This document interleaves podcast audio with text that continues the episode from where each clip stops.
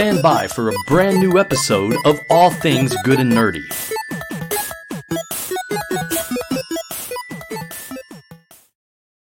Welcome, welcome, welcome, everyone, to episode 534 of the All Things Good and Nerdy podcast.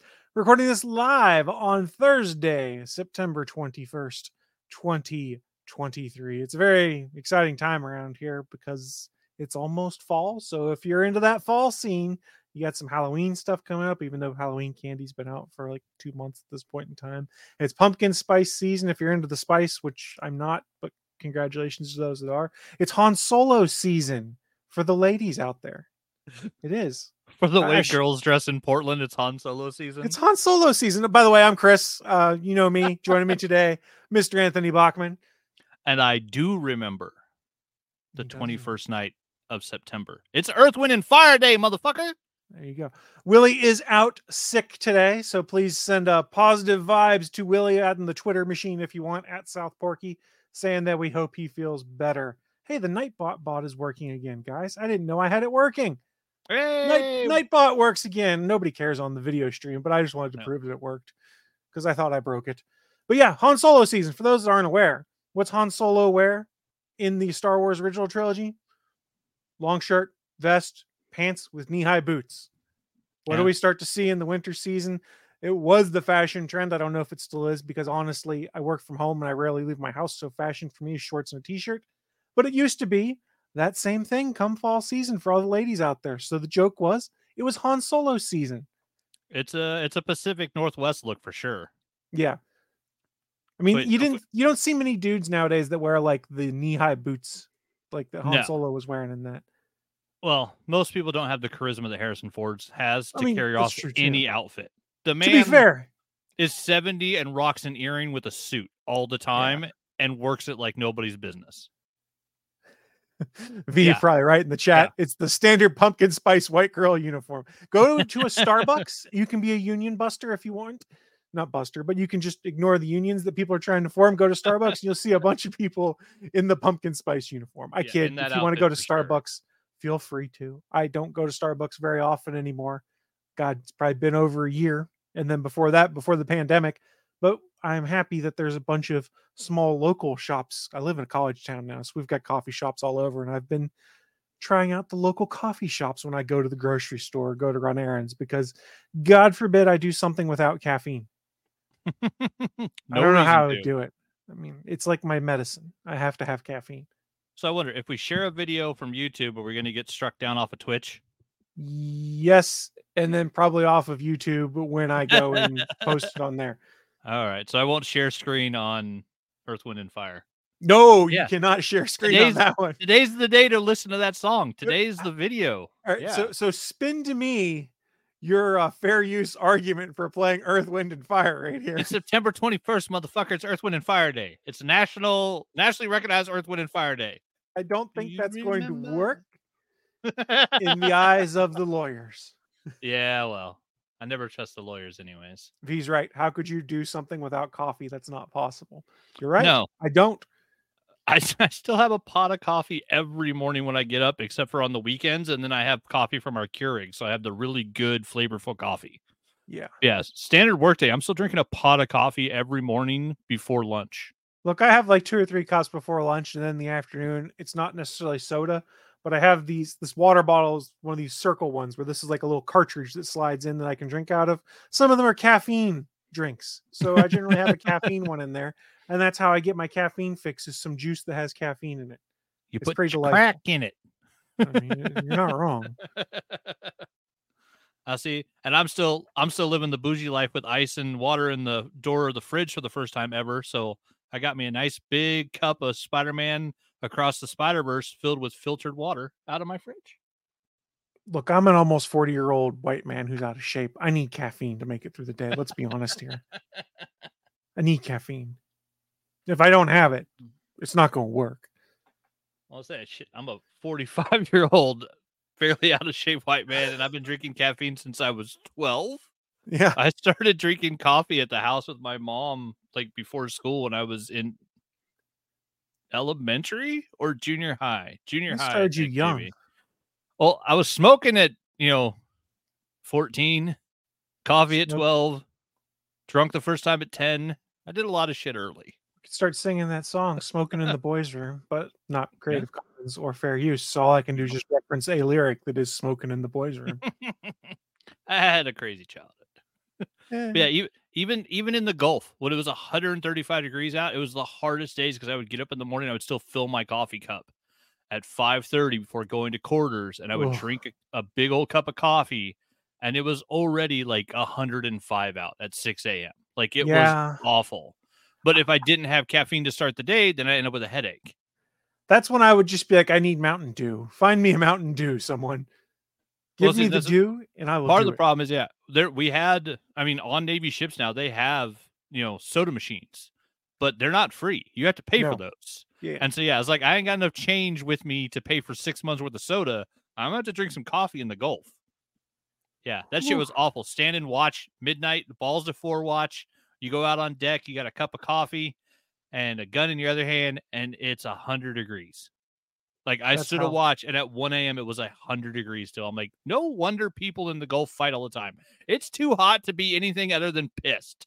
It's just too hot. Humans shouldn't Yeah. live there. It's too fucking hot. if you're that hot all the time, you're angry because the only response to that type of temperature is anger. I'd go on a work trip. This was a decade plus ago at this point in time, but it was the middle of the desert in California. Ooh. And all I remember was just we get out to where we're working on site. They've got a pallet of water there and like keep drinking water. And the one dude Yeah. that was with me was like military. He'd been active duty for many years. He'd retired and become a contractor to support a bunch of work we were doing.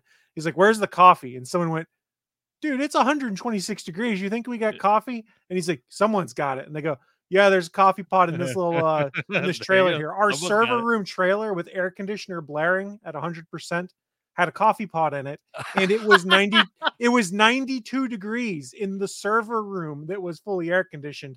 That's how hot it was with how much heat was coming off of these uh, racks of equipment that was in there. And they also Well- kept the coffee pot in there. I'll say having the coffee pot there's not a smart idea either. That just raises the temperature. Well, they needed power.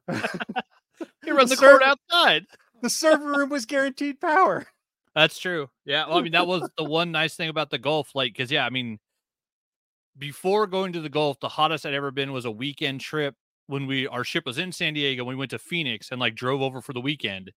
And it was 125 degrees in the shade that day Ugh, in Phoenix. no. And it was so dry. Like, you stepped out of the car, you stepped out of the building, it felt like stepping into a microwave. It was so hot. But yeah, then we went to the Gulf, and at least like I was electronics tech, I was a fire controlman. So we have three different offices, workspaces in the ship filled with cabinets of electronics. None of that shit works if the AC ain't working. So yeah, we'd get up in you'd get up in the morning and berthing and be like, you know, 85, 90 degrees as you're crawling out of bed, like you're already sweating. It's so gross. You get up, take a shower, get dressed, and then run to your workstation because in our office it's fucking 74 There you Like, it was it was the best place. I spent so much time in my shop. When we were on our Westpac, I actually built a small cabinet and put a 13 inch TV and a PlayStation in it so we could sit up in our work center and play NCAA college football. Like, I mean, I'm guessing it would have been like the 2000. So it was NCAA college football 2000. And yeah, we just played that in our shop most of the time we were in the Gulf because it was too hot to go anywhere else on the boat. You didn't Yeah, want to be see it. want to be on the deck. Like it was just too damn hot. it's like let's Yeah. sit down play some video games in, the, in a nice, cool workspace. That's the way to do it, man. Yeah, I spent it was only like a week in the desert, but dear God, that was just you wake up and you're like, well, I'm hot. And then midday, you're like, oh God, this is just way too hot. And then about two o'clock, like, okay, you guys, uh, you guys worked enough, go home. And you're like, okay, good thing I left the windows down in my car, parked in the middle of the desert, so that it would be at least a little cool. And oh yeah, good thing I remember to drop like three blankets over the steering wheel so I can actually touch it. Oh yeah, Because yeah, it yeah, didn't you matter what you did. It was so damn hot. Like the one dude wasn't thinking about it because that's part of what they briefed us on. It was the way to make sure your rental car could still be cool enough you could drive. And he rolls up in there and leaves everything sealed up. Oh and no! I was like, oh no. Like halfway through the day, I was like, dude, you're gonna want to open your car up. He goes, What do you mean? I said, Go in your car right now. and Yeah. then just stick your head in my rental right there. And he was like, Oh shit. Yeah, they, they have a term for that hot pocket. Yeah, you turn we- your car into a fucking microwave hot pocket. we were also told that for where we were going because it was such a remote location like make sure that if you come on site, you have at least a third of a tank of gas because you'll be hmm. guaranteed to be able to get back off site with a third tank. If you can make They it said with you quarter have tank, you may or may not make it back out. And Then someone's gonna have to go get you a gas can, and you're in the middle of the GD desert. So it could very well be that the little road you're going down, someone's not going to drive through it for another two hours. So we traveled in convoys. It was okay. Well, I know you're going to be here at six. Let's all go together and we'll all bring our cars so that if one fails, at least we can get people out. No doubt. I mean, yeah, especially like if you're out building something where there's nothing there yet, Yeah. like you're you're not gonna have a high traffic. Oh, they ain't nobody coming by to pick your ass up. Man, my rental car was so friggin' dirty at the end of the week just because of all the dirt and sand that blew into it. Because it was you literally put every window down, just took your keys with you, and you're like, oh, someone's gonna steal my car. I don't give a shit at this point in time. At least I can get in the damn thing when the day is over. Oh yeah, and if they snuck, if they got all the way out to where your guys' works, they- they're all they're coming all the way out there to steal a car. Really? Yeah, that one was an interesting trip for me though, because I was on the West Coast and I stayed on East Coast time the entire time because we weren't staying out there all day because of how hot it was. So like I was going to sleep at like 9 p.m. Pacific mm. because it felt like midnight to me. And then I could easily get up at what felt like 8 a.m. to me and was 5 a.m. there. I was like, yeah, you're started be four, things. five a.m. Yeah. starting your day. Yeah. and then I would just go out there because it was still cool. But to me, because I refused to get off my East Coast time for the week I was there, it was great. That's so weird. I know it's. it's I was I'm- in I'm such a kinda- time warp. Yeah, I'm looking forward to our next trip because we're planning on. We want to do. It's that you go to. We want to go to like Florida for Disney World for our next one because we went to we went to Hawaii for our honeymoon, and it's. I mean, it's technically the only time I've been jet lagged, but I don't really know what jet lag feels like yet because I got food poisoning on the oh, last Oh, flight, yeah. and so when we came back, I was hurting for like four days, and so but because I got food poisoning and was actually like really sick, I have no way of knowing like what actual jet lag feels like. So it's gonna be weird because our next trip is gonna be going four hours the other direction because we're gonna go to okay. Orlando, be there for like a week, and then come back. And so then that's gonna be a weird shift because on the way back it's gonna change the other direction. Oh, the Yeah, jet it's- lag's not so bad for that. It's more that you got to deal with Florida man. Then it's bad. Well, yeah, but they, Yeah. I, I do believe Disney and Universal do a pretty good job of keeping Florida Man out of the actual parks. Yeah, Florida man's less problematic there because it's mostly tourists in the parks. But and no, Florida man's not me targeting one specific person, anyone. It's a joke about Florida in general because there's Yeah, always those it- jokes of just look up a headline that starts with Florida man and it's going to be ridiculous, dumb, and Mhm. hilarious, probably. Well, yeah, less I so just- in today's world. Be. what was that? I just watched a movie. It was a, a low budget, semi like thriller, not really a horror movie. I can't remember what it's called, but it's a girl calls another girl as she's lost in the woods on the phone, and the girl that answers is like a gas station clerk at a like a Gator Oil gas station, this made up thing in Florida. And uh was it Missi Pyle plays like the world's craziest Florida woman in that movie who like shoots up the place to get her cell phone back. Like it's fucking crazy. I need to find that movie because yeah, it was it was one I read about in Fangoria, and then it popped up on Amazon Prime with like no advertising, no nothing. I watched it. It's actually really good because you have that whole weird thing. It's like, oh, it's a girl wandering through the woods and she's lost and she needs help like with someone over a cell phone. It's like, well, that doesn't make any sense. But they Mhm. set it up early in the movie that she wears glasses that are like 200 by 500. So like when her glasses get knocked off in a fight with her ex, she's like blind. And so she's walking around with in the movie like doing this, FaceTiming with someone to help her walk through the woods because she Ah, literally okay. can't see. So it's a great setup when you get into it, and they actually the writer made it make sense. But yeah, Missi Pyle plays yeah basically Florida Florida woman in this movie, and it's hilarious. Yeah, Velma. Yeah, the chick is It's Velma. basically Velma, but it's Velma running from a stalker rich ex boyfriend in the woods who's trying to kill her. So yeah, it's it's a really good like low budget like it's listed as a horror movie. Like it was in Fangoria where I read about it, but it's it's a thriller. It's very much a thriller. There's nothing supernatural, but it's just you know it's the a bunch of weird circumstances show up. Yeah, I need to find the name of it. I just put it on my flick chart. But yeah, it's really good. What the hell was that movie called? this one's gonna take me a minute. But yeah, I'll find the name. He's on it. While he's on it, we're to transition on in to the news of the week. live from the ATGN studios on uh, the internet. It's the news of the week.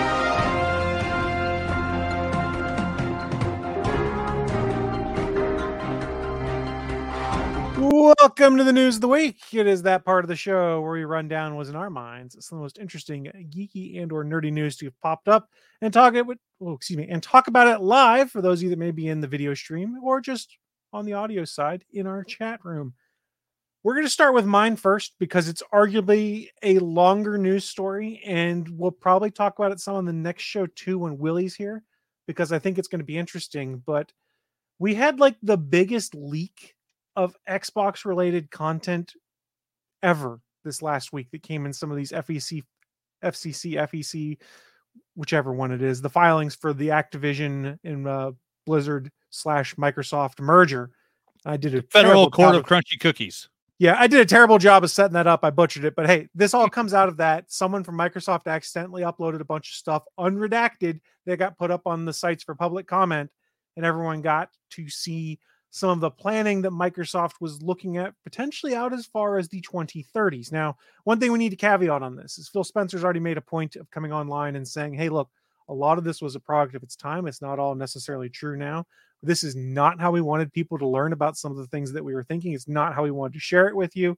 And I personally, this is me talking, not Phil, I feel real bad for all the people that were involved in coming up with these ideas in the nature in which they came out now, where they're not all necessarily fully formed, or they may have changed, or they may have won more fanfare to present it.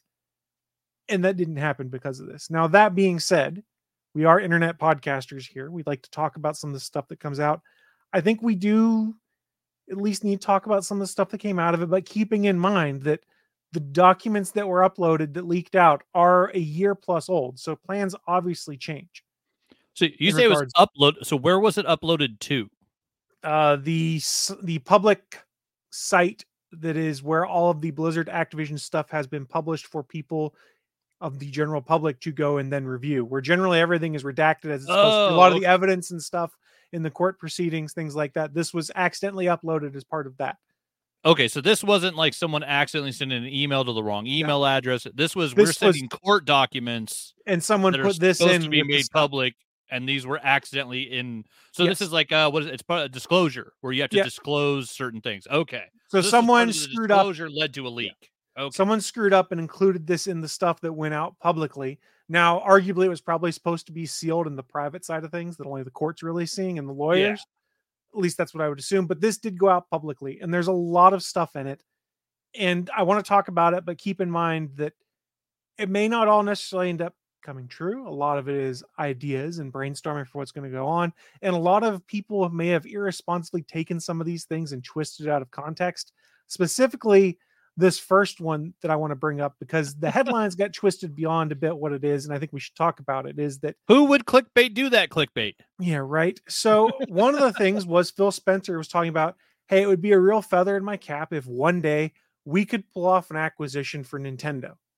It was not him necessarily be like, oh my God, we need to do this. It was more be like, this would be amazing if it was something we could do.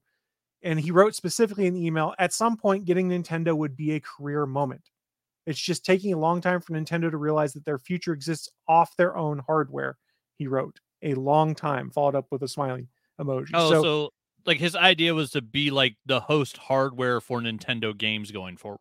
Or to basically buy the company to put all of their games out on Xbox, PC, On or Xbox. cloud infrastructure. No, I can so see they can that. Yeah. Why wouldn't he things. want to do that? That's a that's Yeah. like a dream goal down the road. So yeah. where it gets irresponsible is some people were spinning it as Phil Spencer's trying to buy Nintendo, whereas it was more he was talking to the executives and be like, "Hey, this would be really cool if it could happen." The writing is on the wall in his mind that the industry's changing and Nintendo isn't seeing it. But it got spun into, "Oh my God, Phil Spencer's out there trying to buy Nintendo." Like he's knocking on the door in Japan to be like, "Hey, we want to buy you. we want you."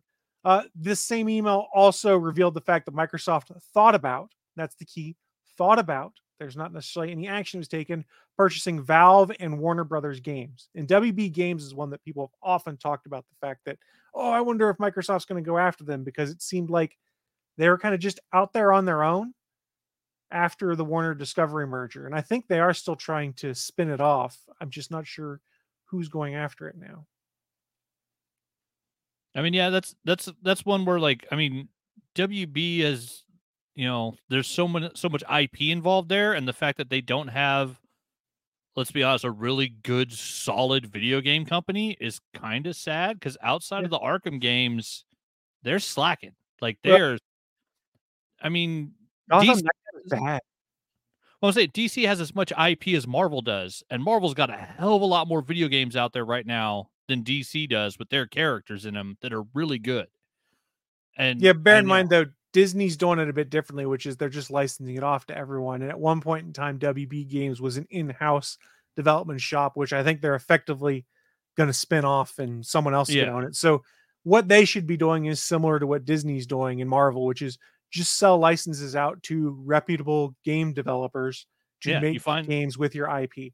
Yeah, you find the right company and you give someone like Insomniac a Batman or a Superman. Yep. Who's who's not still waiting for an actual good Superman game where you can fucking fly around? There was a Where rumor is- Rocksteady was doing one, but it's not happening. It doesn't. Where is like. this at? I've never played a Superman game where the flying works. Like he's he's the big boo boy scout. He's like you know, number 2 under Batman for making them money and we've never gotten a good Superman game. That's so We've had 42 Spider-Man games.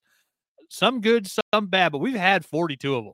And some of the mm-hmm. new one, like the Insomniac ones, are amazing. Amazing storytelling, voice acting, gameplay, all of it. We Yeah. have yet to get a good Superman game. Come on, Warner Brothers.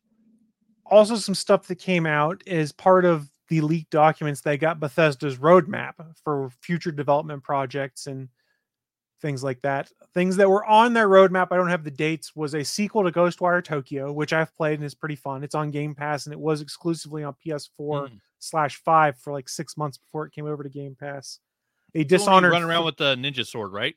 Slashing people. no this is the one where like you're uh, you're part ghost and like you're killing phantoms and stuff like that and like you shoot energy from your hands it's a really weird game but it's Oh, fun okay. No, I'm thinking Ghost Runner. Yeah. yeah you're thinking of Too many similar names and titles.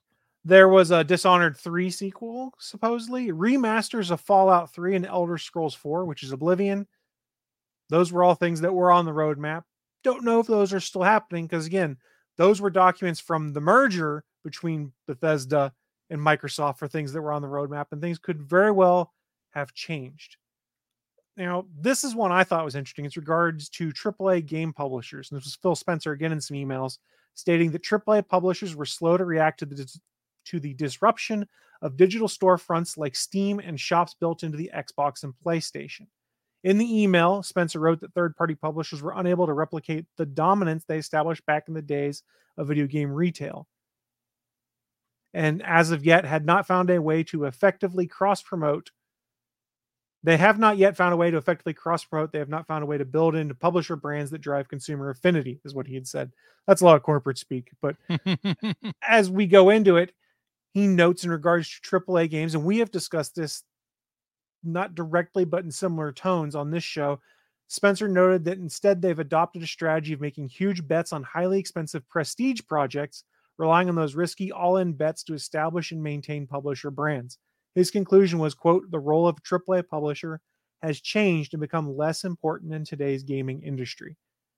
So Mm. I sort of see where he's coming from there, where you see more and more people being, we're going to dump a bunch of money into this big release, and that's what's going to make or break us. And then at the same time, we've got a bunch of really cool indie games that come out. Like the indie game market is really good right now. And you see a lot of those indie games come out on Steam for PC. You see a lot of them drop on the digital storefronts for the Xbox, the Switch, the PlayStation, things like that. Like Vampire Survivor, it's an indie game. You don't have anywhere near the same kind of graphics or anything like that you would find in a AAA game, but it's sold like gangbusters and it's tons of fun and it's an addictive thing. And we've seen some creative stuff coming there. And that is how you can start to argue that maybe, like Phil had surmised in his email, the role of the AAA publisher it's changed and they're not quite as important because, okay, Prestige Project XYZ didn't work, but you've got like these six indie games that come out that get insane buzz and everyone's playing. Yeah, I mean, you know, word word of mouth can still carry something no matter who built it, as long as it's built well. Any any fun to play game? Because like, what was that? What was that dungeon crawler one that you were loving there for a while? The roguelike. Um. Oh, it'll come to me in a second. Um, uh, Hades. Hades. Yeah, like Yeah, that's Hades not is great. yeah, it's not, and it's not super rendered. It's not overly polished. It doesn't look like it's trying to be Di- Diablo Four, But at the same time, it's you know that play style, play mechanic, and done well, then you get people playing it. I look at And Among here's the thing: Us. you can Among play Us, that on, graphics are shit. and you and- can play that on anything. Yeah. Yeah, all devices exactly. play Among Us. All devices play Hades. You can play it on your Switch, Yeah. your Xbox, your PC, your PlayStation. It doesn't matter. All of these systems will let you play it. Yeah, it doesn't have to be a multi bill yeah, it doesn't have to be a multi-billion dollar reality rendered frost engine game that looks perfect. It can just be fun. You make something fun enough, people will play it. This was something I thought was interesting. This was in April 2022 is when this came out. That three quarters of Xbox gamers had a Series S, not a Series X, the Series S, which is the $300 lower powered, slightly lower powered hmm. Xbox with 512 gigs of native storage. Now that was a year ago. That really surprises me that it was split like that. According to some recent data that Kotaku put together in this compilation article, they're saying recent data suggests the install base is approaching 50 50 right now. So half So- people have the low end version, half people have the high end version. Yeah. Which I mean, you'd expect that. You'd want to see that as the manufacturer, about half and half. I mean, they'd want to see everybody buying the high end version, but I mean, you'd expect it to be about half and half. Now, this is one that the fanboys are going to go in uh, they're twisting and turning it into, oh, Phil Spencer's dunking on my on Sony here. The headline, as they put it on Kotaku, uh, Phil Spencer wasn't impressed by the PS5 reveal, but this comes out of an email to Microsoft CEO Satya Nadella from Phil Spencer. He described the Xbox Series X and S line as, quote, a better product than what Sony has, not just on hardware, but equally important on the software and platforms, excuse me, software platform and services. He finished up saying, We have the ingredients of a winning plan. Today was a good day for us. Now, people are turning that into, oh, Phil's dunking on them. He's underestimating them. Dude, let's be honest. The PlayStation 5 outsells the Xbox, what, two to one, three to one, something like that. What he's saying in here is, yeah, we're on par with what they're doing. We see what they did. We thought it could be something different. We're in about the same, we're in the same space. Yeah. I, I don't understand. I also don't indulge in the pointless fanboy wars when it comes to game consoles because I'm just going to play whatever I want. But man, on Reddit, that stuff has gotten spun out of control on the Xbox subreddits and the Microsoft and the PlayStation subreddits, and I don't get it. Yeah. There's a reason I don't go to Reddit too often. Yeah, right. As in hardly ever. I don't even know if my account's active right now. This Which was something I I, sh- thought. Oh, sorry. Go ahead. I was gonna say I should check it because I actually haven't looked at any of the Warhammer Reddit stuff yet. There's there's, probably probably, a lot in there. there. This one was interesting, and I wish Willie had been here for this one because we know he loves this game. But Microsoft accidentally had an exclusive Sega game for a while there. We're talking specifically about uh, Yakuza Like a Dragon, which is a game Willie's been talking about. Mm. For a while there, it was available on the Xboxes, but not the PlayStation 5. So, how did this happen? Well, Microsoft was surprised it happened, evidently. But what happened is there were two competing regional exclusivity agreements that Sega made, which basically short circuited each other, meaning they came to the Xbox, but not the PlayStation until those two regional agreements had worked out. So it was completely by accident. Like I remember when we were hearing stuff about Yakuza's gonna be on Xbox first and be like, what the hell's going on? Is Microsoft just throwing a bunch of money at Sega? Well, I mean, they threw money at them to put it on Game Pass, but it wasn't as if Yeah. they threw money at them for exclusivity. It was more Sega had competing deals that kept it from happening. That was just interesting to me. Hmm. There's weird paperwork lining stuff up in the wrong way to where shit doesn't work. right? Uh, this next one, I'm going to see if I can get this to screen share properly here. Oops. It helps if I hit the right buttons too, guys, which I did not do. But we did get our first look at what is potentially some next gen hardware, or not next gen, but next iteration of this gen hardware. Let me phrase that correctly. In the new Xbox Series X line of things. And I apologize, I clicked the wrong thing and now stuff's not wanting to. Uh, I'm af- I'm afraid to even ask because I know we're looking forward to the PS5 Pro because it's very simple nomenclature. What in the fuck is the Xbox Series S Part Two going to be called? So it is code named right now, and this should be coming up on stream for everyone. They code named it as Brooklin. They call it the most powerful Xbox ever, now adorably all digital. Now, what does it mean for us? It was still going to be a $499 device, things like that. But what we found out is more internal storage, two terabytes of storage on purchase when you get it. Wi-Fi 6E, reduced power because they've got a smaller chipset for the processor, and it's going to be bundled with a more immersive controller, which we'll talk about here in a few. But the biggest change is there is no disk drive on it. It is a shift to all digital for their mid-line refresh. Now, that does not mean necessarily they will not do what we've heard was rumored for the PS5 Slim, which is an external drive that you could plug in. Remember, an Xbox effectively runs Windows. I'm sure they have Yeah. drivers for Blu-ray drives that you could just plug into this thing and in theory be able to then have a disk drive on it. Yeah, I mean, as long as it has a USB port, you can attach a th- uh, disk drive. in theory we don't know for a fact yet but in theory they did also mention there's going to be a usb-c port on the front of this device and instead of being a uh, rectangular square object this is cylindrical now so they did change the shape of it. it's just a midline Mhm. refresh It- there's there's nothing to it's not like we're talking about a ps5 pro or an xbox one x scenario like Yeah. we had last generation it's just hey we've learned a lot we can manufacture this differently and save ourselves a bit of money the thing that I think is most interesting, especially as they shift more towards people playing on the cloud and digital games, is a Wi-Fi 6E card in it because 6E is a lot faster than 6 if you have a home network that supports it. Assy, and I don't even know enough about it to know that there were variations on the Wi-Fi, like what So- they were. Let me put it this way: I have gigabit internet. I have Wi-Fi 6E in my cell phone, and when I am connected on Wi-Fi 6 channels, I can pull about 900 megabits per second wirelessly down. Damn. Yeah, That's why Wi-Fi 6E is kind of important for these game consoles, especially in Microsoft's case, people who are advocating heavily cloud gaming. uh, they, they just need to get out their ass and call it the Xbox Boom Tube. Like, So- give it a cool name. As part of that, I did talk about the fact they were talking about a new controller. That's because, hey, Microsoft is updating the Xbox controller. And a lot of people think that's because the uh, Sony, the Dual Sense, I believe is what is called the current controller, Yeah. took them by surprise with some of the stuff that was in it. So, what we're talking about here, this is from the leaks. It is codenamed Sebile, the new Xbox controller. So, let's talk a little bit about what it can do in 2024. This is when this is slated for.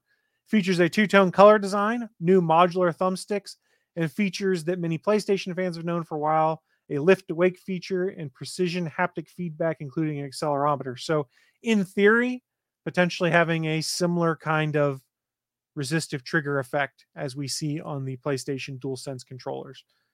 It will connect cool. yeah, it could be cool. I mean, I love it on my PlayStation 5. It's some cool stuff on there. It'll connect wirelessly over the Xbox wireless protocol, Bluetooth 5.2, their direct to cloud stuff. So, in theory, it's something that Stadia did as well.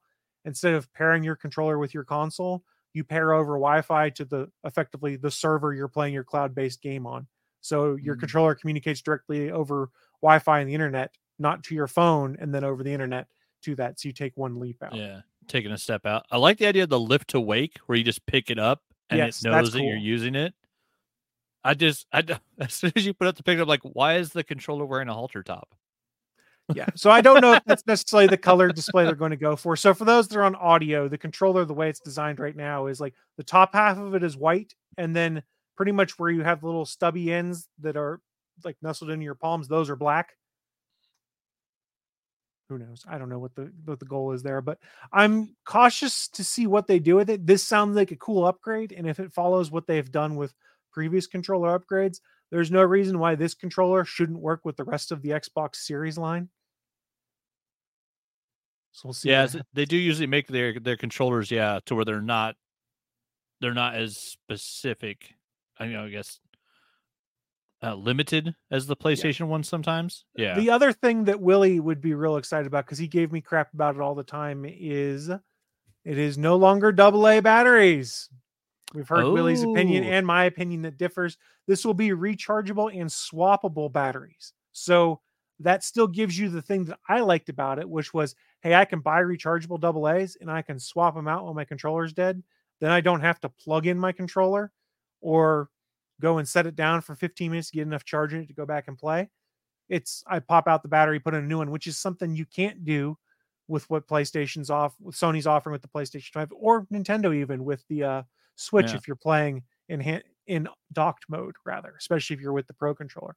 So I like the fact they took the convenience that I liked with the AA batteries of I can just buy rechargeables and swap them around and kept it with a rechargeable and swappable battery because that means you can use the controller longer.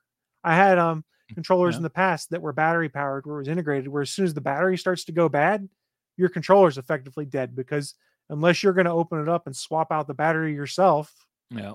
not much you can do with it, And especially now with controllers costing 70, 80 bucks. Like, right? yikes. If that if that battery dies, you just threw a whole lot of money away. Uh, let's see. Last thing that I was going to bring up on this one is Yeah. Microsoft had had some slides and some information talking about their vision for the Xbox post 2028. Oh, hold on a second. This says I'm right, so I have to share it. Sorry, guys. We'll go back to the sec. Uh, v says I'm with Chris. Double A is the way to go because rechargeable double A's are cheaper than lithium ion rechargeable that they use for others. Yes, yeah, Yes. they are. that, Yeah. I, that's the argument I had with Willie. Is I can understand where you don't want to keep throwing batteries away, but I can just keep rotating my rechargeables and my controller works forever. Yeah, which is great because yeah, I mean that is the downside. I've got these very nice PS5 controllers. If that battery won't recharge, I'm throwing away a 70 80 dollar controller, and that's I got nothing. Like there's Well, no can- there's no fix. You can play it plugged in if you're in proximity to your oh, device, or you Oh, just get a long USB cable. which I do have those, but yeah, nobody wants to play with a plug. I mean, that was it ties in- 1986. I mean, that ties in with what Microsoft was talking about on the slide I didn't talk to. Is they're talking about, hey, we want to make this so it's sustainable and make it out of recycled materials and stuff like that. So a certain percentage of the materials in the new controller could be recycled materials. We've seen them dabbling with that with some of their exclusive controllers they've put out lately. So that's kind of the extension to that. And, Now- yeah, and there's no reason controllers couldn't all be made out of recycled plastic. Like Oh yeah. yeah. it's just it's plastic. Who gives a Mm. shit? V points out my uh, PS5 DualSense just went to the farm because it developed hardware issues and stick drift.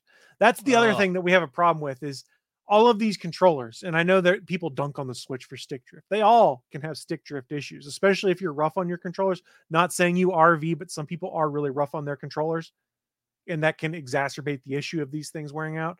And Mhm. not everyone has updated to, and I'm going to forget the name of the new kind of uh, thumbsticks that can be used that are basically magnet based, so you can't get stick drift. I think it's what they put in the uh, Steam Deck and a few other things that are out there, but they're a bit more expensive than the traditional Ah. materials.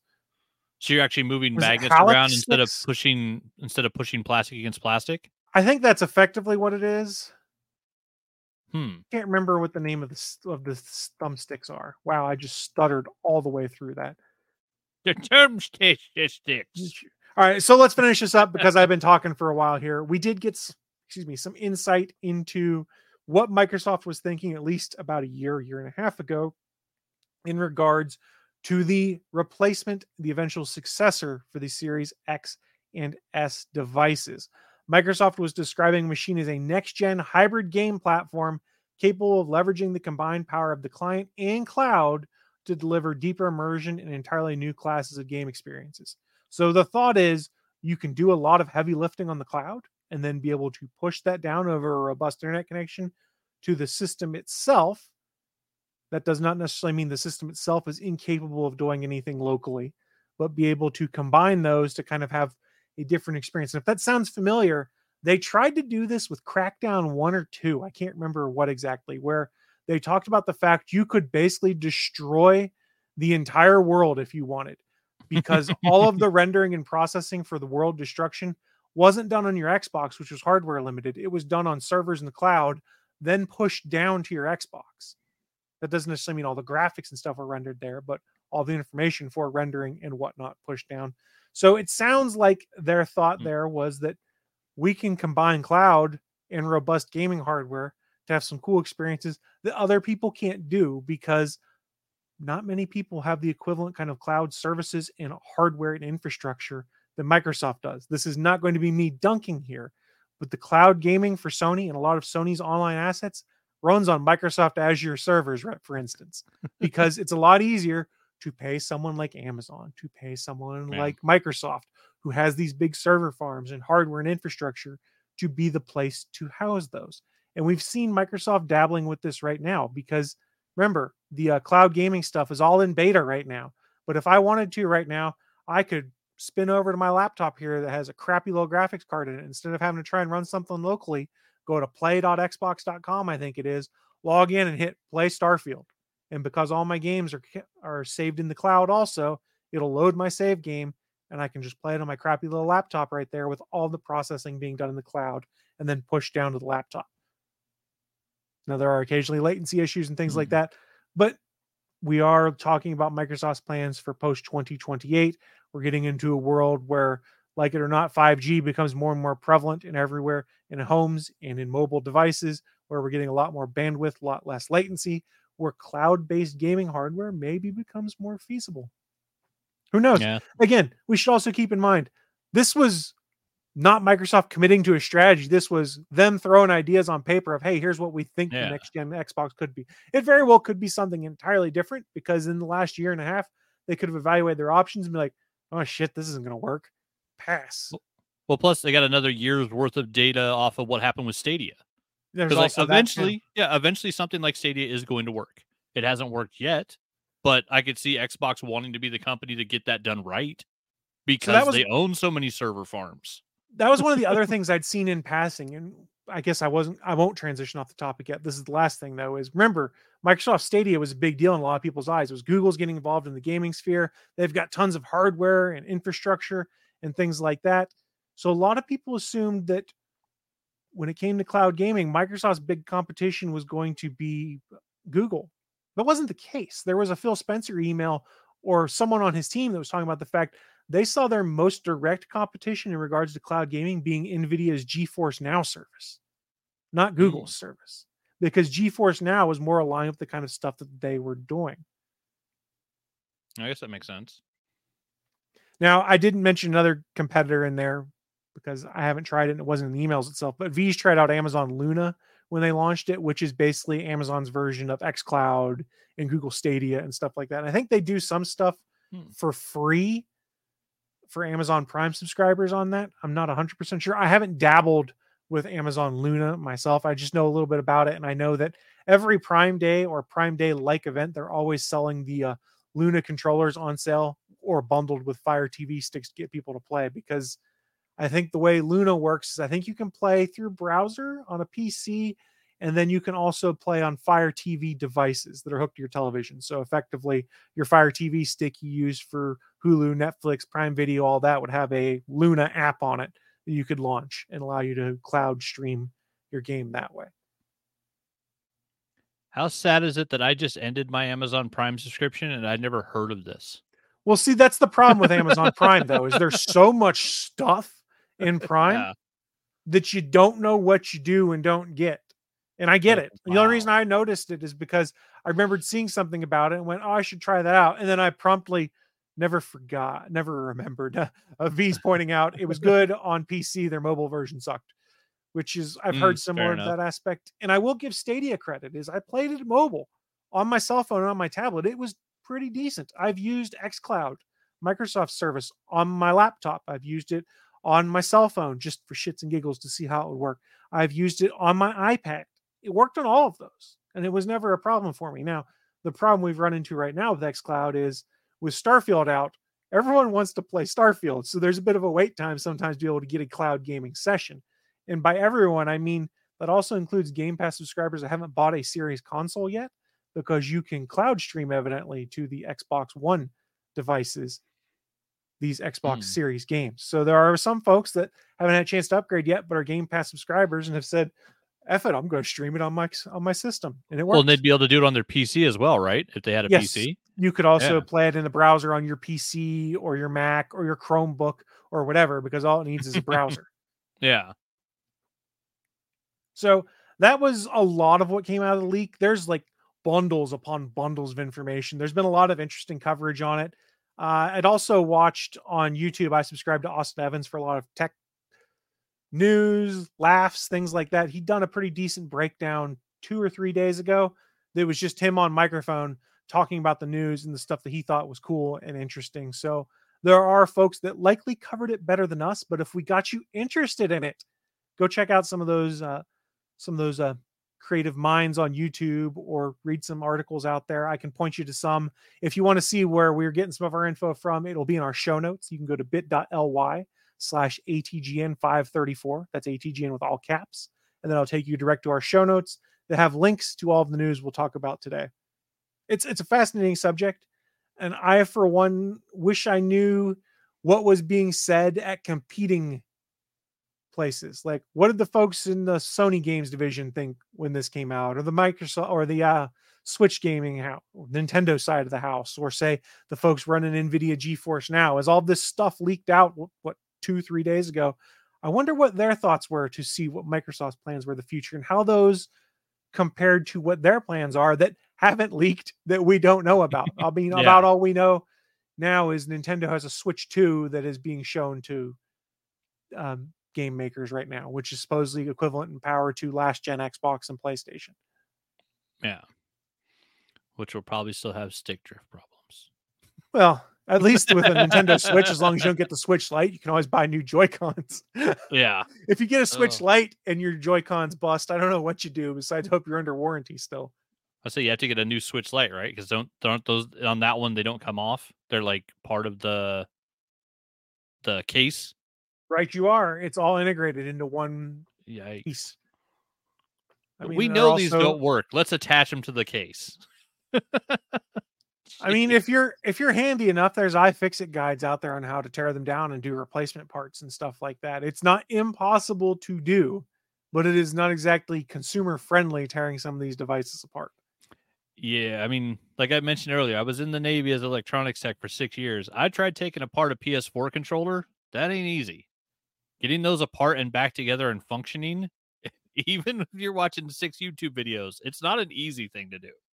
Like that shit is they they make those to not be taken apart. That's the But that's my that's my news. Excuse me that I spoke way too much on. I'm going to toss things over to you, Bachman. What do you got for us this week? So we're going to talk a little bit about the strike, uh, particularly a variety article by uh, Elizabeth Wagmeister from today. Uh, Dancing with the Stars premieres eyes delay as I'm going to put quote unquote celebrities begin to drop out amid WGA strike. So one of the things we had heard was going forward with the strike. We got the WGA's on strike, SAG-AFTRA's on strike, so you can't have a writer for your show and you can't have actors on your show. So what a lot of the studios are saying is, hey, we're going to get a deluge of reality TV, quote unquote reality TV. Because you know it's supposed to just be put a camera on people and then edit it. That, like that's it. But they're seeing a problem with that. So uh, the Dancing with the Stars premiere will likely be delayed next week, according with the with pressures due to the WGA strike. Veep actor Matt Walsh, who is part of the season 32 cast, the fact that they've done Dancing with the so-called stars 32 times is just insane. Now we Who should is- caveat that though. They do like three seasons a year sometimes. yeah, but I'm saying, uh, who's watching this? Who who are these people?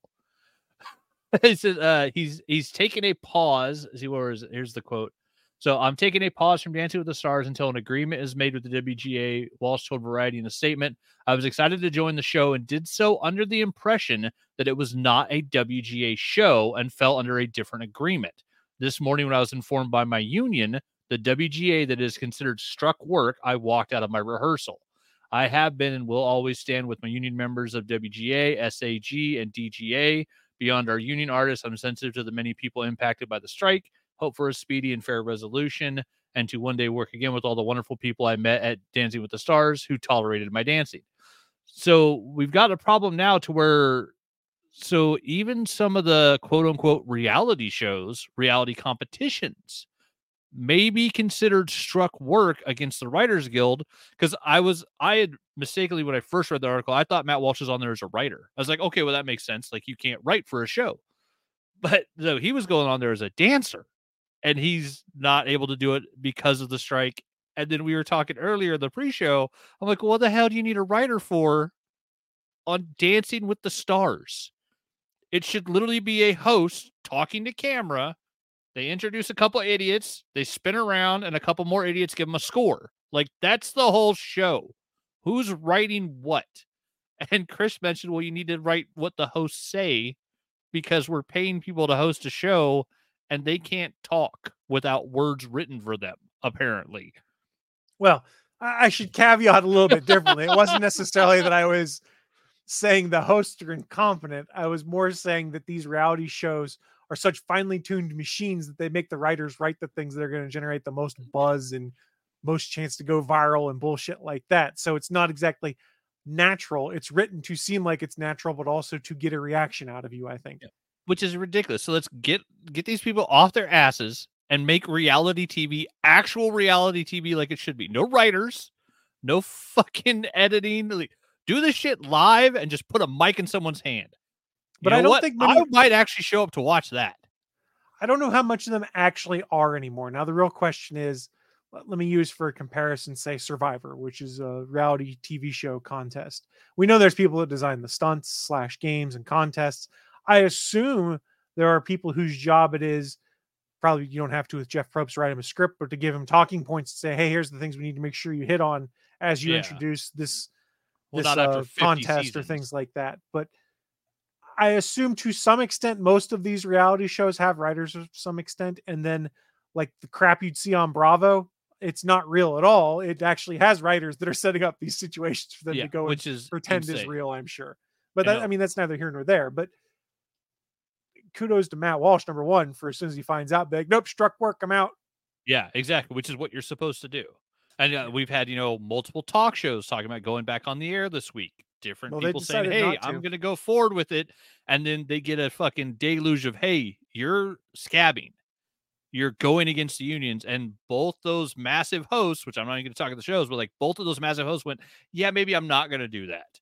So there was an interesting thought argument coming out about those. And the thought of it was there's a lot of people that were mad, like, oh, scabs, scabs, like dragging those people through the mud. And then when they changed their mind, there was like two different mind trains of thought as to how to feel. Was it, oh, you learned a lesson here because you didn't realize just how strongly people would react and your mind has been opened, or it was, oh shit, I don't want this smoke on me. I better change my mind. So a lot of people were of the mindset like, hey, these people mm-hmm. changed their mind. Let's stop dumping on them because isn't Yeah. that what's supposed to happen?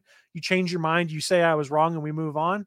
Or are we just so cynical, which I kind of might be leaning more towards the cynical, which was, oh shit, I just don't want this smoke on me. I better change my mind. I'll say, and I think that may also where you vary on those may also be which two talk show hosts we're talking about because one catches Fair. way more smoke than the other.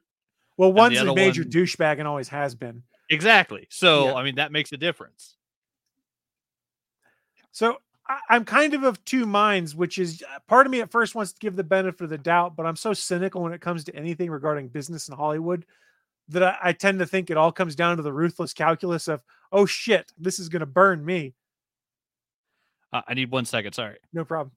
this is where I'm going to monologue. I'm going to monologue about the Writers Guild strike, which I don't know enough to monologue about. But all kidding aside, supposedly, and this is if you believe the people that are posting about it online or where it's leaking from, they're close to a deal with the Writers Guild, but I'm not sure I believe that because it was like two days ago. It was we're all we're really super far apart. So there's a lot of folks that are writers that are basically saying, hey, don't believe anything you see until something official comes out because we have a lot of folks that are just trying to manipulate the media into reporting it this way so that then maybe there'll be public pressure on the writers to cave and stuff like that. So while we're seeing media reports that oh, strike might almost be over, a deal might be here, don't necessarily believe it until you start hearing it from the reps from the WGA and the Screen Actors Guild and things like that.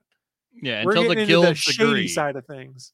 Yeah, well, and I don't know, it, the numbers article that I saw was the one that impressed me the most. They so someone had broke down the numbers saying that uh Warner Warner Discovery is about to lose 500 million this quarter.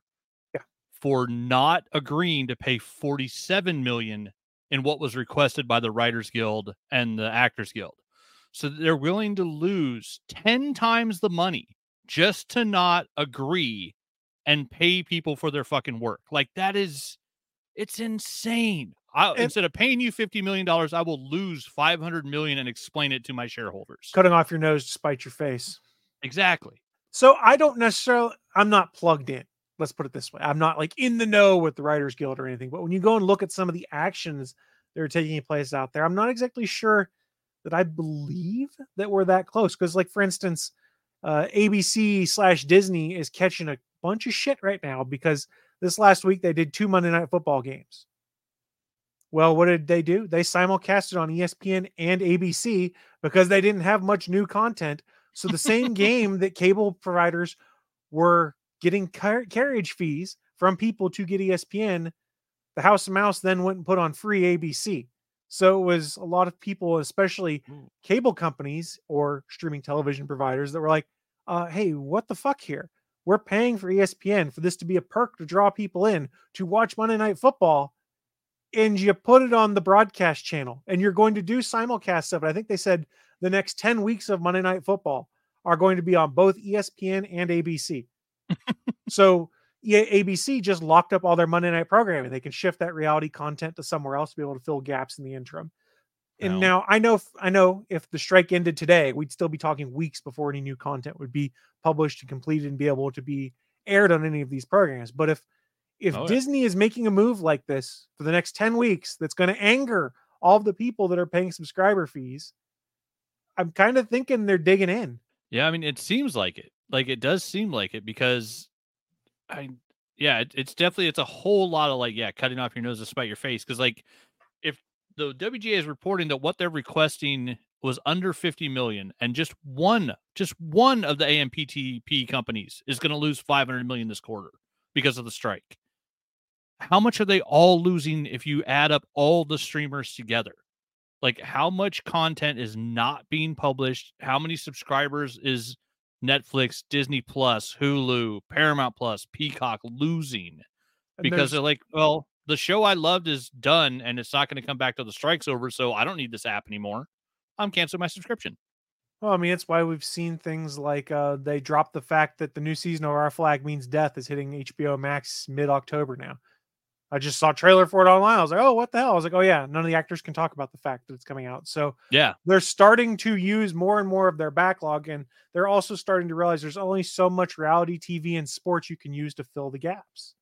And it's not going to go until 2024, I don't think, for instance. But we saw today there's a new TV deal for the WWE where SmackDown is leaving Fox television and going to USA now because they're making a shitload more money to go to cable instead of staying on broadcast television because there's a lot of Yeah. emphasis right now on live sports. Now, I'll use air quotes here. This is not me ripping on professional wrestling, but a lot of people don't see it as legitimate sport. They see it as sports entertainment and the like. And it's the same thing we've seen with Warner gradually expanding their AEW portfolio until there's what six hours of AEW, five to six hours of AEW content on Five, Warner right? 'Cause I think properties. it's two two two hour shows and one one two, hour two, and show? one, and then actually. Rampage is two hours this week, but that's probably where I got the six from.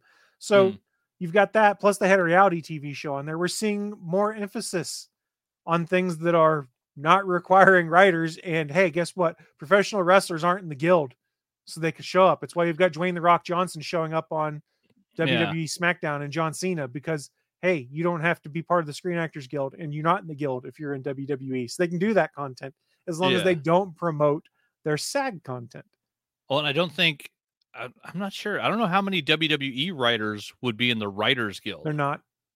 Because yeah, and then like there's only one writer for AEW, and Tony Khan doesn't need a guild. Like he's a billionaire, so Right. he's not worried about being part of a guild. So he writes every match for every show. So the AEW is not going to lose any writers yeah, during plus this Ring of. Honor stuff too.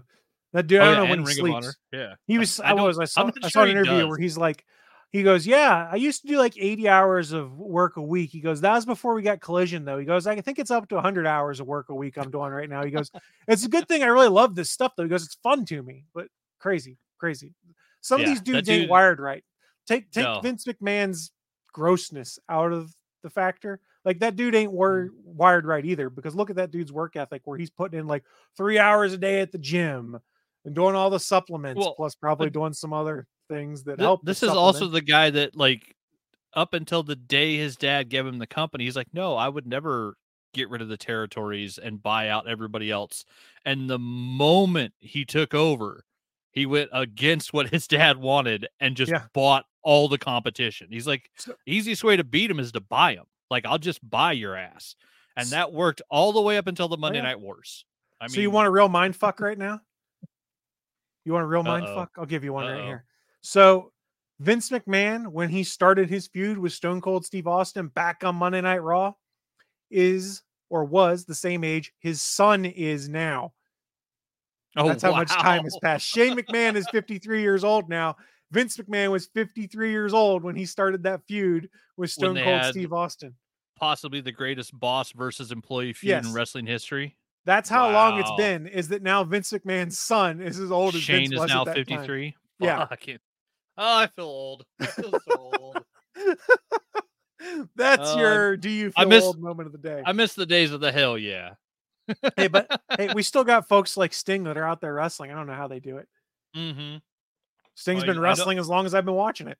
Yeah, that bodysuit that he's wearing must do a lot of work. But yeah, Right. like seeing him jumping off, seeing him jumping off tables and not going through them, and then being like, "Well, I got to do that shit again." Damn, man! Like, Chris I mean, Jericho- he's got a he's got a work ethic. He's got a fucking work ethic that's just impressive. There's that, and I think there's also the fact that people take care of themselves a lot better now than they did back in the day. Like Chris Jericho's 52. He's still wrestling at a pretty high level. And there was a day that when you hit 40 in pro wrestling, like, oh, the dude's washed, he's done. Yeah. Jericho's 52. Sting's like 60 something. Well, I think uh, and Christian Jericho, I Cage is remember, late 40s. if I remember correctly, on some of the promos for the the DDP yoga stuff, when he started doing that, he said Jericho says he's in better shape like a year after starting DDP yoga than he's ever been, and he doesn't lift weights anymore Yeah. because his, it take it helps him take care of his body in a less stressful way. So I mean, yeah, like there's just a lot of advantages in medicine and taking care of sports nutrition stuff that yeah I, mean, and yeah honestly most of the guys in the 80s i just i don't think maybe if sting did roids he was smart enough to only do a little because i I'm mean he sure was did. pretty freaking jacked in Oh. back in the back in the Ric Flair Sting steel cage days but like he was never ultimate warrior jacked he was never Right. an inhuman like sting always looked like a guy that went to the gym and worked out but he never looked like he wasn't possible like some of the guys do and so I think maybe he was just smart about it and never went overboard. Because I mean, yeah, the fact that he's 60 and still doing this shit with Darby Allin, like, oh, we're not just Yeah. gonna have you wrestle. We're gonna have you wrestle as a tag team of the two craziest motherfuckers in the world jumping off of buildings and shit. Like, what the hell? I always find it interesting that I remember years ago, like when Rob Van Dam, I first became acquainted with him, you're like, holy shit, how's this guy do some of this stuff in the ring? How's a dude move like that? And then you found out that, like, for 30 to 40 minutes before a match and after a match, not necessarily to that same limit, he's got like this whole stretching routine he would do to make sure his body was warmed up and flexible and stuff like that. And that's what you hear more and more of these guys doing is the stuff that people were like making fun of Van Dam for 10, 15, 20 years ago Yeah. and now like everyone's doing it because they've seen that holy shit if you take care of your body like that you work on your flexibility so that you can move a bit better you Yeah. recover more you recover more easily you're able to not have it hurt as much your body bends a little bit instead of just like oh i'm broken Yeah. And- You don't stiffen up so young.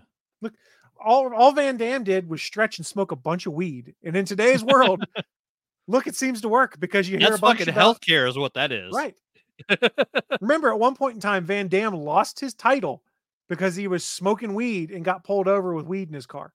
He lost his title for that in the early 2000s. Mhm. We're in a The fact- completely different world into Didn't the they just kinds try to of. start a feud with him and Jack Perry? Isn't he going after he did Boy? a one-off, but actually, funny Oh. you mentioned that, and this is why it popped into my head. He's actually wrestling a match on Collision on Saturday because they're in Michigan, so they booked Nice. Rob Van Dam. So Rob Van Dam's doing another match. His match with Jack Perry actually pretty good. Rob Van Dam can still move pretty well for I think he's late 40s, early 50s as well. And you think about the shit he used to do in the ring, you go, how the hell could he still do it? Oh, he yeah, 'cause- can't do yeah. all of that he anymore. was ECW. Yeah, they were Yeah. all insane. Yeah, Well, I I remember mean- the the Freddie Prinze Jr. podcast. They said like the first ten minutes, like he just went and like it was Yeah. good.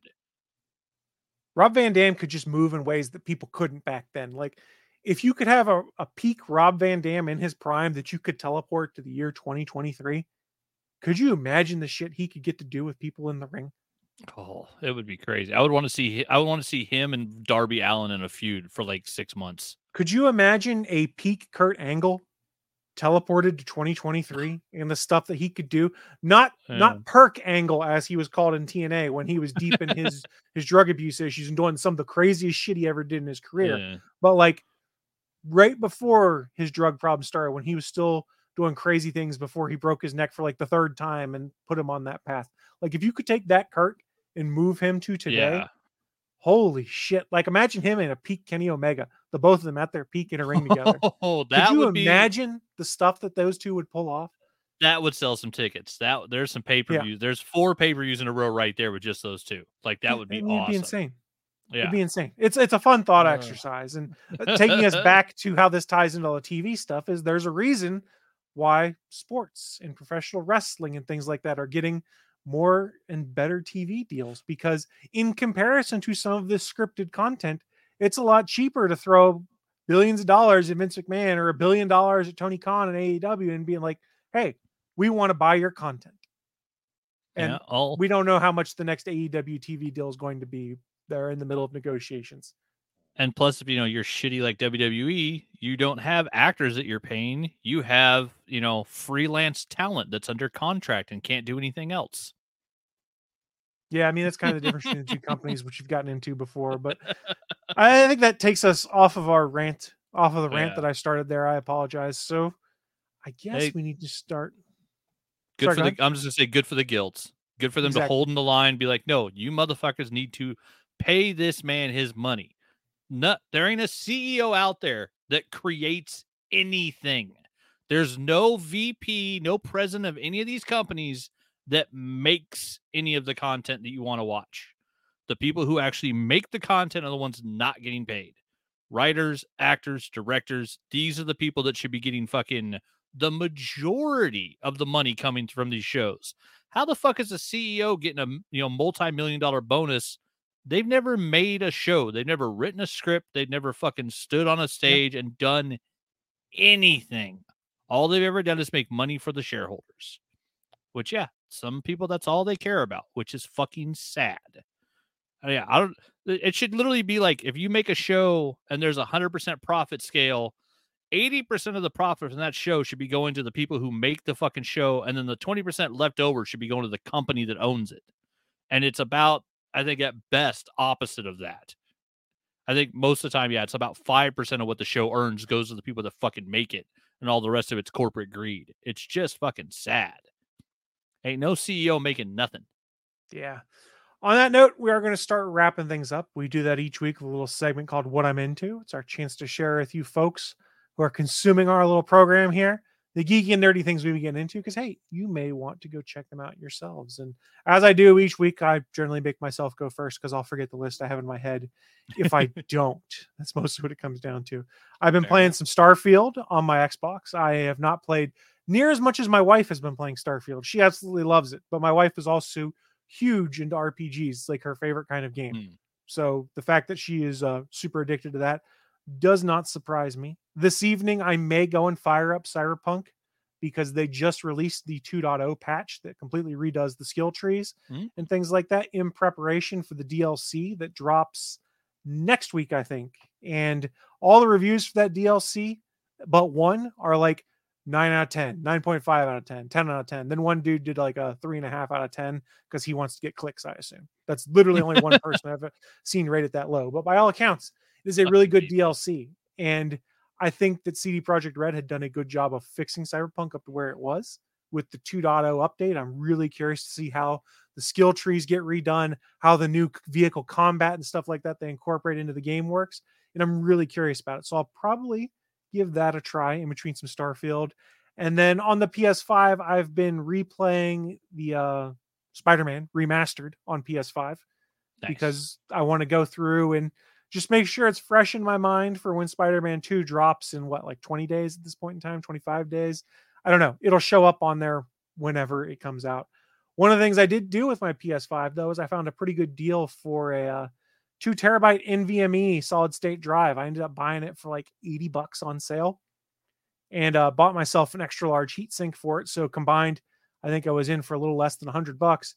And I did put a 2 terabyte drive in my PlayStation 5 for storage expansion. So now I mm-hmm. have the what is you get like 800 gigs of storage you get for games plus 2 terabytes worth of storage that is pretty much just as quick that'll run PS5 games all within the shell itself. It's it's super easy. It took me like 5 minutes to pop off the side shell on my PlayStation 5 and install this. Like the hardest thing of it was figuring out the right way to pull the side shell off because I thought I was going to break it.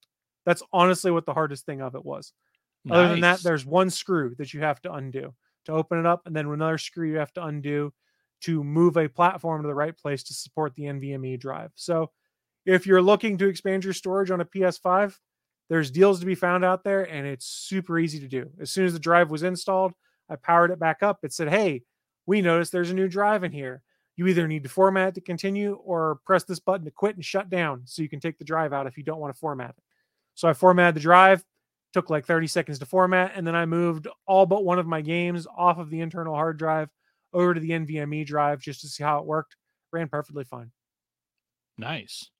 It's Easy awesome that it was that simple. Yeah, super easy upgrade. That's where Sony has a distinct advantage, I think, over Microsoft's method, which was for Sony's thing, it's you buy a hard drive because hard drive prices fluctuate. It's really easy to find a good deal. Open up your PlayStation and put it in. Microsoft's situation is convenient. You buy a, for lack of a better term, a thumb drive of storage that's proprietary format and you plug it into the back and it expands that way. The problem is it's proprietary and only two vendors make it. So you don't find near as good a sales Mm, when it comes to that kind of quick storage. And and people might be wondering, why do I want to get these drives for either my Xbox or my PlayStation? It's because Series X slash S games and PS5 games will only run on the internal hard drive or on the approved NVMe drive that you install on a PS5 or the improved memory card that you stick into the back of an Xbox. You cannot use just a regular external hard drive to play. Series S and X games. Caveat you can run your PS4 games on a USB hard drive plugged in. You can run your Xbox One, Xbox 360, and regular Xbox games on a USB hard drive plugged into your device. So in my case, since a lot of those games were backwards compatible on an Xbox, I just took the hard drive that's plugged into my Xbox One and plugged it into the back of my Xbox Series X when I got it. And it went, oh, okay, yeah, this is your account. These are all your games. You're good to go. And all those old games were just playable as soon as I plugged in the hard drive. Super Nice. easy. I don't know if it worked that way for moving PS4 games to PS5 if you had them installed on a USB hard drive because I haven't tried it. I don't know.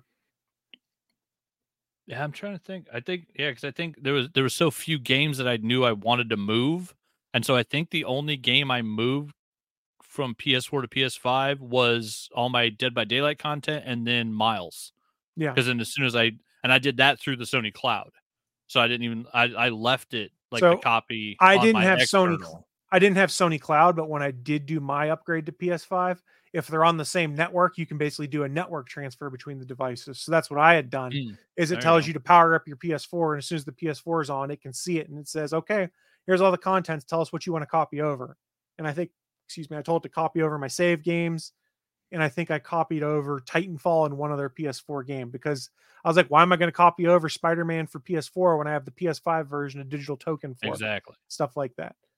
So I didn't copy a ton of stuff over myself, just my accounts and save games. So it was Yeah, interesting. because yeah, for Miles, yeah, I did my save games, and then it let me fire up Miles with the PS5 version, Mhm. and so then I played the PS5 version of Miles, but I had my save game already in there. So that was a fun upgrade there. And I do have my Spider-Man PS5 controller. I just haven't been playing much on it. I, I fired it up to make sure it worked and then promptly put it away in my cabinet because I'm not going to use it to play games until I have Spider-Man 2. And it'll be my Spider-Man 2 controller. I was like, Nice. you could use it to beat Miles and you could use it to finish Spider-Man Remaster. I'm like, no, it would only be for Spider-Man 2, its inaugural play session. I've done enough to prove that it works. I've updated Fair the enough. firmware on it, and we're good to go now. Fair enough. Fair enough. And I did buy myself a charging cradle just for my PS5 controllers, just because first world laziness problems. I didn't want to have to always be running down my USB C cable to go and plug in my controller after I was Mm. done if the batteries were low. This is I just drop it into the cradle, and when it recharges, it turns itself off. Which brings me to another PS5 feature I found I really liked is in their power features, power saving stuff. You can set it up so that when you put the PlayStation 5 into rest mode, you can either turn off the USB ports at that time leave them on permanently or have them turn off after three hours, which I thought was cool. So I was like, I'm going Oh, to set it to turn off after three hours because it won't take three hours to charge my controller, even after a long session. So it'll charge, it'll get done, and then it'll turn off those USB ports because there's no reason to keep Nice. trying yeah. to charge a controller, which it's not going to overcharge. They're designed not to, but there's no reason to keep powering a USB port when nothing's going to be doing anything on it. So that was a cool little feature. And then they did also, God, I'm talking a lot of PlayStation 5. I apologize. they did just do an update to enable Dolby Atmos for surround sound and headphones. And since I have a Dolby Atmos Mm. speaker system in my house, I was able to set up and enable Dolby Atmos sound for all of my gaming and media streaming where it's supported. So that's set up and working. Have it on my Xbox too. They sound basically the same for the same kind of streaming content. The only thing, as someone who's playing on both the current gen consoles, the only thing I've really noticed that stands out to me different if you're going to play two of, say, the same game is that I can only do HDR gaming on a PlayStation 5, but I can do Dolby Vision HDR on my Xbox for some games, which is kind of cool.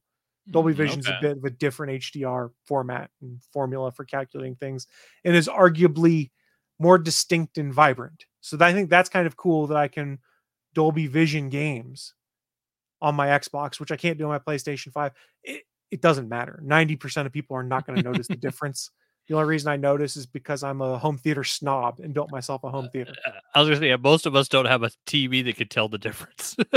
well, the only reason I have a TV that can tell the difference is because my old one blew up like a month and a half ago, and I got lucky that LG was ending was having big sales on last year's model of OLED screens. So I bought last year's model and I put a 55 inch LG OLED display up there, and goddamn, that thing's beautiful. The only problem is that I need to tone down the brightness a little bit on my HDR because let's say I'm watching Ahsoka, which has a bright white logo. When that Mhm. bright white logo comes up on screen, it makes my eyes hurt. It's so bright. it's a good First world problem to have, though, right? Yeah. Yeah, that's a good First problem world problem. It looks gorgeous, but like when you have something that's just like stark black and white, that white effect, you're like, oh my god, this this hurts. I need to turn it down. nice. Uh, I'm sure there's other stuff I'm getting into that I can't think of, but that's what I've been getting into. Why don't you finish it up for us, Bachman? What you been getting into? Uh, watching Ahsoka, yeah, uh, up to date on that. Seeing just some of the cool shit they did, like you know, no spoilers, but like there's a new type of stormtrooper coming that I think we're gonna see a lot of like cosplay and all sorts of shit about. And there's a whole bunch of questions about these new stormtroopers, So- and the fact that um, oh, I can't think of Enoch is uh, oh, what's his name, Wes Chatham from Oh, yeah, Expanse. yeah. So Yeah. yeah, so the fact that fucking the badass from Expanse is now a stormtrooper, I just I fucking love it. Yeah, Um, if, you haven't seen the new be- episode, it's great. this could be an obtuse spoiler, but we got to meet Space Jesus basically in this episode because there was always that gag of people have talked about like Ewan McGregor Yeah. from episode two. People like, oh, it's Jesus. Some people's grandmas accidentally put it up on their wall. And so now the meme is going around of this is what you thought Jesus looked like. This is what he really looks This is like. what he it's a actually looks character like. from Ahsoka season one that gets introduced Yeah. in this episode. There- there's it's, it's there's perfect. just it's just it's episode six is like if if especially if you fell off if you watch like the first two and were bored or you didn't watch rebels and so there's a lot that you're not understanding if you make it to episode six it's going to give you everything you were wanting from the trailers from the show ahsoka so that that's the best like the best advice i give is like if you watched the trailer and thought it looked cool and then the show wasn't giving you that hell maybe even skip the other one just watch episode six because that's this is what we've been looking for this is what we've been waiting for is this episode and it's like well it makes sense that dave filoni directed this one because yeah He didn't like wait i thought he did this one he didn't do this one. He did the one last week. oh he did five I think Oh, I he thought did he did- five. okay maybe i'm wrong i thought he did six too but no it's just it was a great fucking episode um uh, watching a couple of random movies and then oh what was it oh yeah i finished uncharted 2 and i'm about a third of the way into uncharted 3 So I'm working through my game back catalog because yeah, I would love to buy Spider-Man 2 when it comes out. I really don't need it because like I think my PlayStation Essentials is paid up until March. And so even if I do decide to cancel that and basically just stop playing DBD, um I've got like 6 months to make that decision and well, like I can get through all of the PlayStation Plus Essential games I have in the meantime. And so yeah, I'm going to fly through Uncharted and I might actually jump to BioShock next instead of Mass Effect because I bought Mass Effect. And so I can play the Mass Effect Legendary Edition of all three games at any point. Um, the BioShock ones I have because of PlayStation Plus. So I might switch to that series next just because I won't be able to play them if I do cancel my PlayStation Essential. And right now, I'm like, I, I don't think I want to pay 80 bucks a month just to have access to DBD. Like, it's not That's fair. worth it. So, and also, if I do that, that will give me more time to work on miniatures. which I am addicted to. New ones. And so, yeah, this is uh last month's free miniatures were a bunch of orcs. So I uh built and prime two of them, and this one looks like it's still kind of prime, but it's actually a purple skin tone. Uh, trying something out, something new. Uh, orcs in 40k and Age of Sigmar, they're basically mushrooms. They're like uh, a a variation of mushroom that becomes a live sentient creature. And so I was like, why do they all have to be green? So I'm doing this funky version where I'm going to make this guy purple with like a gray kind of underbelly and try to make him look more like a fungus. That'll so, be yeah, cool. Yeah, started working on that, and it's the first orc I painted, so that's been fun. And then this one, I don't know if you'll be able to see the. This is the head for my Helbrute. It's this super tiny little fucker. Like it's impossible to get it on camera. Yeah, But yeah, like our cameras aren't good enough for that one. I have I have a stack of heads behind me on a two by four.